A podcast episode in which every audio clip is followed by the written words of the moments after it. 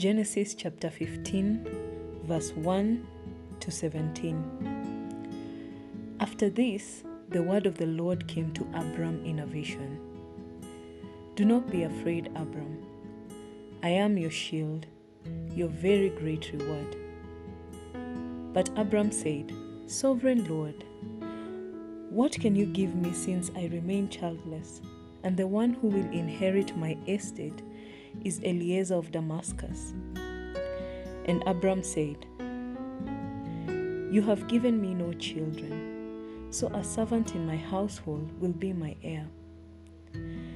Then the word of the Lord came to him This man will not be your heir, but a son who is your own flesh and blood will be your heir.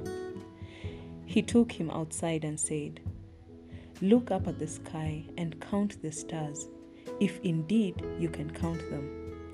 Then he said to him, So shall your offspring be. Abram believed the Lord, and he credited it to him as righteousness. He also said to him, I am the Lord who brought you out of Ur of the Chaldeans to give you this land, to take possession of it. But Abram said, Sovereign Lord, how can I know that I will gain possession of it?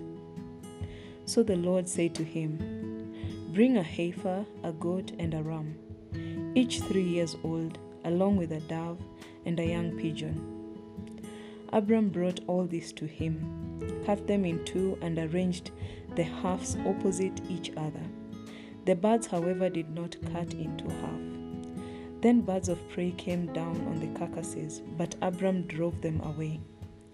As the sun was settling, Abram fell into a deep sleep, and a thick and dreadful darkness came over him. Then the Lord said to him, Know for certain that for four hundred years your descendants will be strangers in a country not their own, and that they will be enslaved and mistreated there.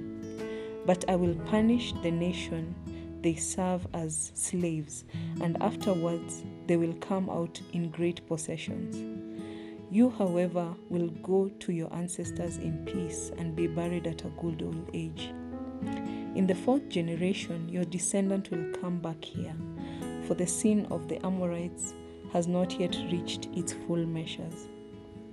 When the sun had set and darkness had fallen, a smoking firepot with a blazing torch appeared and passed between the pieces. A covenant is a chosen relationship or partnership in which two parties make binding promises to each other. Covenants in the biblical times were also made between people and also nations.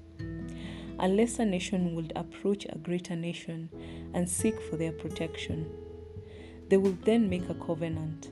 An animal would be sacrificed, and the less nation will pass through the animal, implying that if they ever rebelled against the greater nation, they should be killed. In this story, God asked Abraham to bring the animal for sacrifice. This covenant was to prove that what God had said will happen. Abram was the subject and the smaller person.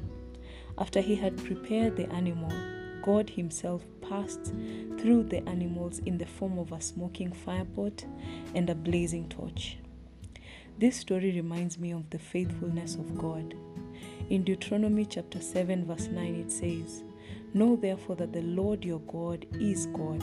He is faithful, He is a faithful God, keeping His covenant of love to a thousand generations of those who love Him and keep His commands.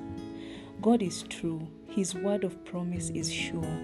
In all His relations with His people, God is faithful. He may be selfly relied upon. Indeed, Abram had his own son. His servant did not become his heir, and from him came a mighty nation. This fulfilled what God Himself had said. God kept His oath in this covenant. Additionally, if it was up to Abram to pass through the animals, he would have failed since he was human and his abilities were limited. Fast forward to the cross when we were unable to take care of our own sin. It took Jesus, who had no sin, to become sin so that we may become the righteousness of God in Christ Jesus. What a faithful God we serve. And so today, what promises of God are you holding on to? Do you believe that God will fulfill what He promised you? We can take comfort in these last days by remembering that when we go through hard times, our God is unchangingly faithful, so good, and always with us. This is Man of the Word with Barbara.